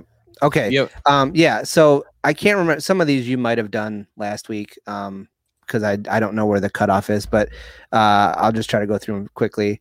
So there's a song called Draculads by a band called Salem. I like I like that. I, I clicked on it just because I thought the name was hilarious, and then it ended up being pretty good. Um, there was a song called Misfire by Hail the Sun. It's getting like real strong Fall of Troy vibes. Like Fall of Troy with l- a little less screaming, which is like, oh, even better for, for me, my opinion, at least. Mm-hmm. Uh, Cambridge, Ticket to Hell. Um, I've took your advice, Danny, and started listening to the new punk uh, uh, playlist. On, I noticed. Uh, uh, the Bronx Super Bloom was good. Um, yes, it sound they sound fucking fantastic. Yeah, they do. Record. Yeah, I was, I'm excited I was for, that. for that record. Um, Illuminati Hotties had a weird but fun song. Uh, it's I don't know how to say the the name. It's like M M M O O O A A A A Y A Y A. They it's like the way that it's like a sound that they make in the um in the chorus. But um, Wither Away, Cherish Your Friends was getting really strong Seosin vibes, was which was exciting. I miss Seosin. Um, Prize Fighter Inferno's new album came out. Um. I like it, but it's I, I'm like, Claudio, why do you need to do those vocal things? Your voice is great. I bet he's weird, so that's the way it is, you know. I was, I was gonna say he's kind of a weirdo, so I yeah. guess you're looking for an answer. Yeah, and then just to stay on brand with what we've already talked about, uh, A J McLean from the Backstreet Boys had a solo song called out come out called Love Song Love. It's not my favorite song ever, but I think if you like B S B, actually. Uh, Did you know that A J McLean has a new song out? No, I didn't. Oh, well, now she's got something to go listen to. There we go. You, I learned something new there. Um, yeah. So if you like, uh, if you like B S B, that's uh, it's it'll be right up your alley. It's pretty good. Nice. So, go ahead, Danny. Ho ho ho! My turn. All right. A Cookie Monster for a second. The thing I've been jamming all week, I mean, I have a list of other stuff, but last year, Jeff Rosenstock put out an album called No Dream. Yeah. Oh, I forgot to put the Jeff Rosenstock song on mine. Yeah. This year on four twenty, because that's on April Fool's Day, he said he was going to drop a copy of that album that's all ska. And everyone's like, oh, happy April Fool's Day. On four twenty, he dropped Ska Dream, and it is dope. Oh, my it's God. Really this whole, it's so weird listening to this album, the first one. And then seeing just how good it is in ska form, like a mutation. That just comes down to Jeff being really fucking yeah. good at making music.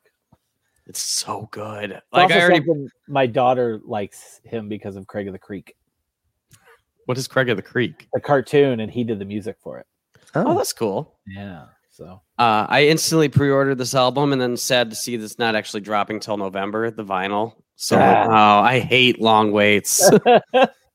So that'll be a nice surprise in November. Yeah, you got that at least. All right, so the rest of my playlist is complete opposite of Josh. Mine's very hip-hop driven, weirdly. Or, um, have you heard of Cupcake?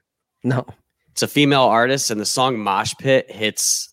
Yep. Oh, my God. You need to hear it, Josh. It is good. Okay. Do recommend. Um, this one's not hip-hop. This one's very folky. It's Lord Huron, long lost. It's very slow, but very like... It almost sounds like it could be in a Wes Anderson movie. It's really good. Hot Mulligan dropped a song that's going to come out on, like, I guess an E P that's coming out with a re-release, or it's... I don't know, completely. It's it's not a full album, but it's, like, part of their last year's album. This came out last week, but it blew me and Anne's mind away. Tom Jones dropped an, a song called... Or it's a cover, One More Cup of Coffee. Yeah. You need to hear it. Yeah. Yeah, he was he was on Marin, and he's really good on there, by the way. Oh, I, but, yeah, I, re- I recommend listening to that. Tom Jones, um, like She's a Lady. It's not yeah. unusual. Tom Jones, yeah. Tom Jones, yeah. Like I, I almost want you to put it on for a second right now, just so you can be blown away. I did not expect this at all. Um, you want me to? Nah, no, I'll, put it in po- I'll put it in post. Snoop Dogg's album dropped. It's not bad. There are the few songs that we've talked about that are really fun, but I haven't liked a Snoop Dogg album in a while, so it's kind of nice to find a few yeah. songs. Um, that new Weekend and Ariana Grande song, very good. Yeah, yeah, yeah. yeah. They sound they sound really good together. And then going into the more hardcore world, uh, the Devil Wears Prada is coming out with Zombie two, because their first E P, Zombie, was just a four song, five song E P about a zombie apocalypse. Mm-hmm. And then the part two is coming out this year, and the song Termination dropped. I dig that. Do I have anything else? Oh, Flying Lotus and Thundercats came out with a song called Black Gold. You know how I love Thundercat. I've talked about him in the past. Mm-hmm. That's sweet. And Cleopatra Family Van. Very cool. I just love the name. I saw Escape Van. the Fate on the on the um, punk list, and I was like, I know the name of that band. I know there's a that band exists, but I'm never. I'm, that always feels like it's a band that I'm going to tell my friends that I liked one of their songs, and they're going to go, "Oh no, don't." Do it. yeah, yeah, that's what I thought. I was. So. Escape the Fates came out with a for the MySpace emo screamo era. Yeah, they came out with a really awesome E P. And then I don't know if they shift singers. I I paid attention. They became more like, I don't know, terrible screamo rock. Okay. After that, but their okay. first E P, you're like, okay, this is something different. I mean, not different. Everything around that yeah. sounded about the same, but yeah. Yeah. it was good. So that first Escape the Fate E P, you're like, yeah, this band's gonna be something. And then seriously, uh, I don't even know. They, like Nikki Sixx took over the band or something. Oh, Motley Crue. He pro- he's that's the band he produced. I don't know if that's I, that's them, but it sounds like it. So okay, I remember him producing a band. I was like, oof, this doesn't bode well. Yeah, so it, I I actually haven't listened to the new Escape the Fate, but I haven't listened to the last two albums by Escape the Fate. So, Wes, do you have thought- any? I know I know you got to get out of here soon, but yeah, I've got a couple. Um, okay, oh sweet. Uh, there's a band called Silent. Uh, they do like a they do kind of the post-punk death rock thing. Uh, really fucking good band, really good. Uh, their new record Modern Hate came out. Highly recommend it. Give it a listen. Um, it, it, these are albums that I uh, I'm gonna recommend. Yeah, that works. Um, uh, band from the U K called Harker, H A R K E R. Uh, definitely fall into that like. Have uh, heavily influenced by like the second wave of emo post-hardcore. He sounds a lot like Garrett from Texas Is the Reason. The songwriting structure is very influenced by like you hear like Bob Mould's solo stuff in there. You hear Game Face. You hear Texas Samiam. Good band. Uh, it's a good. The new record is very good. It's a nice progression from their last uh, full length. New Dinosaur Junior record came out. I'm really excited about that. Uh, Anytime is it good? Yeah, it's really good. It's it's perfect for it's perfect for right now. Is uh, ooh yeah, it's a it has it feels good to listen to, and it's nice to hear hear Jay doing Jay. I put his this single they dropped from this album. I put it on one of my past weekly rewinds because I was like, "Ooh, yeah. Dinosaur Junior's back," and I liked it. I totally have not listened to this new album though, but so that's good to know. Yeah, I, I do recommend it. It's uh it's nice. It's it feel it it it doesn't feel heavy to listen to, like it feels good to listen to it. Um, and then Ice Age has a new E P out, and I anytime Ice Age releases something, I'm fucking all in. So, uh, so yeah, check out Ice Age. Uh, it's it's all one word, I C E A G E. Uh, but uh, it's called Gold City. Is the name of the E P. It's very good. Cool, cool, very cool. Yeah, I do have two W T F songs. Oh, go. One is Peace and Quiet by a band called Feet. And I just put it on there because the band's name is Feet. Yeah, I mean, that's what okay. we've done. Yep. Yeah. Um, and then there's a song. Um, I might be saying this wrong. It's uh, Suko S O S featuring Travis Barker. it's kind of got that, like, it's right in between it being like a pop punk song and like a SoundCloud rap kind of song. Yep. And the guy sounds like he can sing, but he has like heavy auto tune on his voice, and it's just like, what? Why? Why? It sounds fine. Like, what? It's distracting. And then the other thing is like the vet, this, we've talked about this before, Danny, where Travis Barker is just like putting his name on stuff, like anything yeah. he can, and it it literally the whole song is like a drum machine, and then like at one like tiny second you hear like a Travis Barker drum fill. It's like he went into the studio and went went do do do do, and then like, here you go, now you can put my name on the song, like, and that and that's it, like. It's it's really it's it's very strange. So he's a he's a weird guy. I feel like he pops up in really weird situations. Yeah, I'm starting to wonder if he's to hire. You know what I mean? Like, yeah, someone's like, yeah. "Hey, if I give you a thousand dollars, will you come in and drum for one minute?" Yeah, and then can we put your name on the song or something like that? Because he's definitely one of those guys. Well, you yeah. re I mean, you realize that that's. Like, even the band that he's most known for, that's kind of what happened. Like, he was in Aquabats.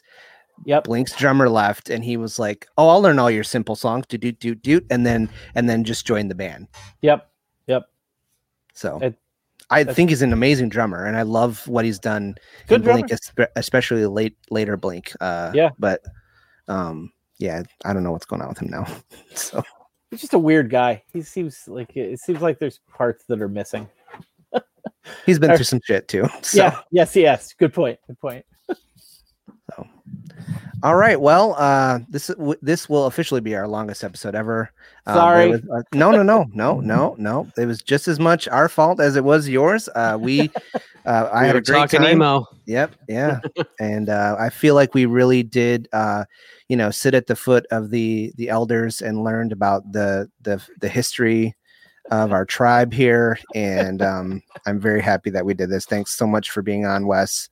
We um, should have changed our names to Wes being first wave, me being second wave, and you being third oh, wave. Oh, we should have. Well, you know, when uh, when we have him back on to do a Husker Du album or something, um, we can, you know, we can mess with the names. And I like so. it. I like it.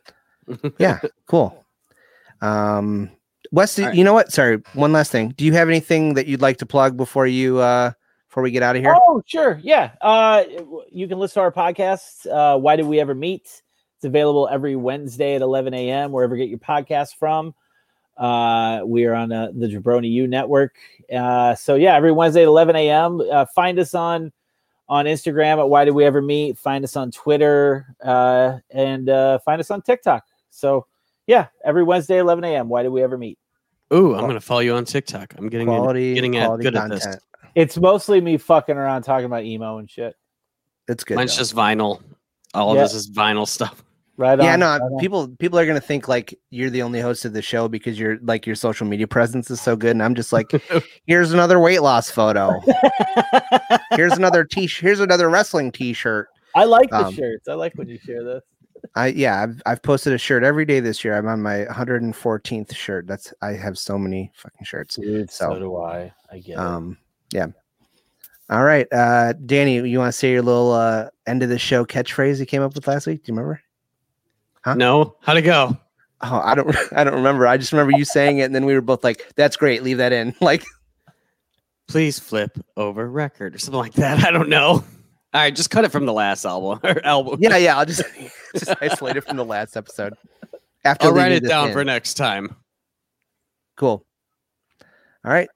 Bye, guys. Later. Later. Thanks for listening to this episode of Beside Ourselves. Beside Ourselves is written and recorded by Danny Lowens and Josh Schramm. Beside Ourselves is available on SoundCloud, Spotify, and Apple Podcast. If you like the show, please be sure to rate, review, subscribe, and tell your friends. You can follow and interact with us on Instagram and Twitter at B underscore sidepod.